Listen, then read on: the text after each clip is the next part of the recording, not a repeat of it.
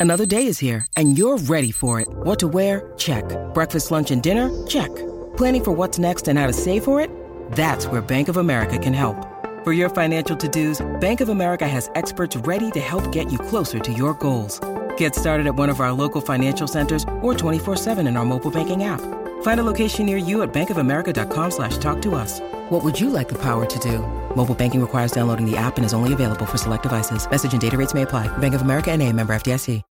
When you need mealtime inspiration, it's worth shopping Kroger, where you'll find over 30,000 mouthwatering choices that excite your inner foodie. And no matter what tasty choice you make, you'll enjoy our everyday low prices, plus extra ways to save, like digital coupons worth over $600 each week. You can also save up to $1 off per gallon at the pump with fuel points. More savings and more inspiring flavors make shopping Kroger worth it every time. Kroger, fresh for everyone. Fuel restrictions apply.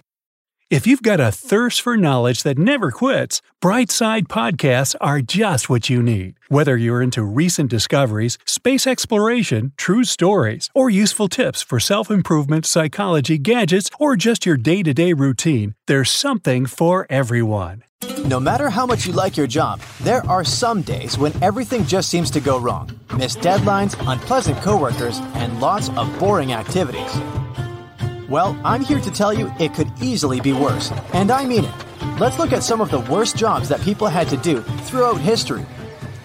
During the times of Henry VII, there were certain people whose job was to accompany the monarch to the bathroom. They also had to, you know, have a look at whatever went on in there and make sure the majestic bottom was all clean after the, uh, proceedings. It wasn't any kind of punishment, though. People were actually competing to get this job. Why?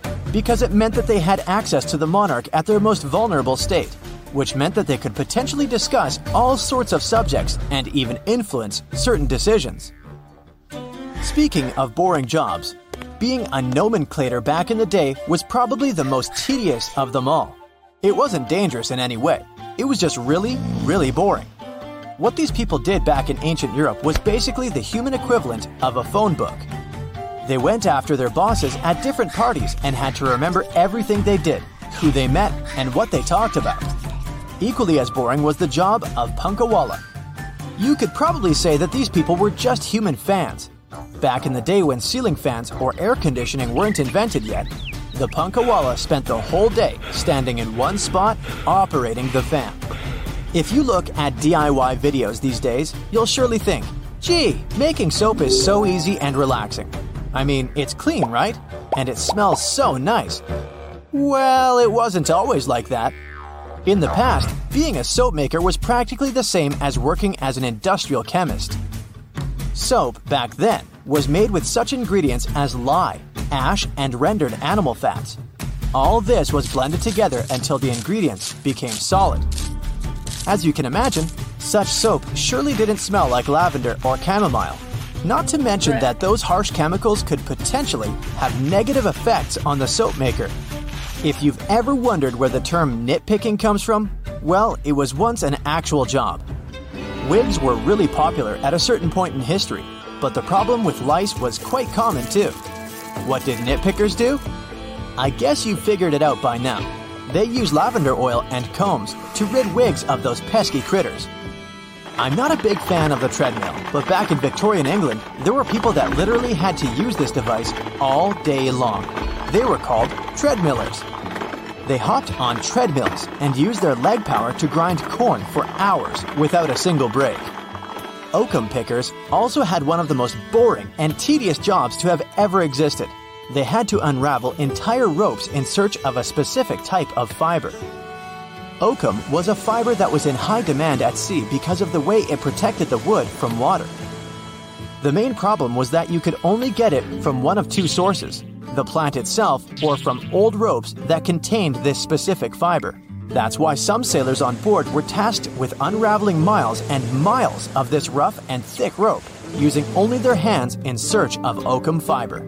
I've always wondered how people managed to wake up early in the morning back when there were no alarm clocks or cell phones to rely on. But it turns out that in the 19th century in Britain and Ireland, people came up with a pretty creative solution the knocker upper.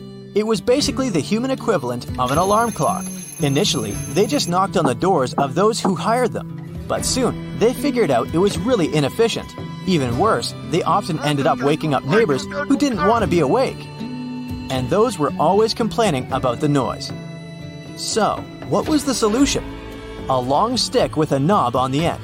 Since most workers often lived on the first floors, knocker uppers just wandered around the streets using sticks to knock on the needed windows. But then there's another question Who woke up the knocker upper? It turns out to get this position, one needed to be a specific type of person. They could sleep during the day and had no problem becoming a night owl. In any case, soon after alarm clocks became more and more popular, most knocker uppers lost their jobs. This profession still exists today, but this doesn't make it any less dangerous. The infamous snake milker. The job title is quite self explanatory, but still, the snake milker is a person who extracts snake venom.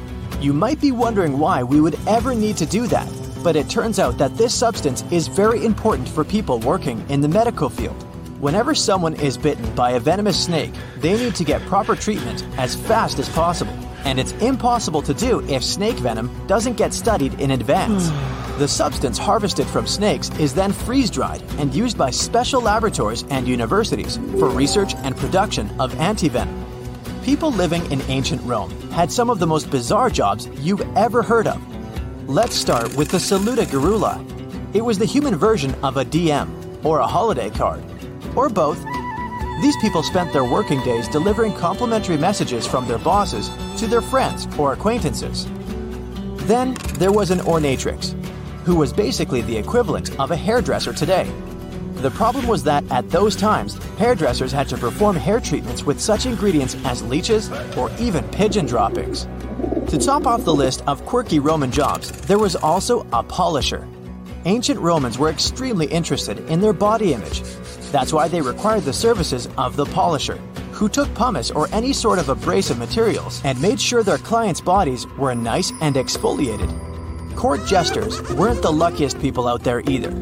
They were kinda on call stand up comedians for high ranking people. They were most popular during the medieval period. Their job wasn't just telling jokes, though. Depending on their talents, they also had to come up with some witty banter, perform drama pieces, recite poetry, and tell stories, sing songs, or even perform acrobatics.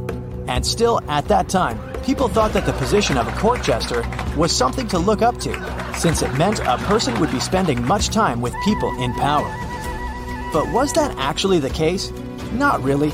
Court jesters needed to spend a lot of their time improving and expanding their skills to keep their jobs. Otherwise, people would get bored of them. Not to mention that most of the time, they had to perform on command, with no preparation allowed beforehand. Talk about masters of spontaneity. Back in ancient Greece, there were people called gymnasiarchs. Firstly, in order to qualify for this job, these people needed to be males, from 30 to 60 years old. They also had to have a lot of money in their piggy bank. It doesn't make any sense. It will soon enough. Just let me explain. The gymnasiarchs were hired for one year only, and their main task was to make athletes look good, train them, and make sure they took part in competitions. They were basically today's equivalent of a personal trainer. There was a downside, though. These specialists didn't get any payment for the services they performed, and often had to cover all their expenses by themselves. Hence the need for a considerable amount of money in their savings account. On the bright side, they were highly respected people in their communities, and a lot of people looked up to them because of their discipline and the results they showed.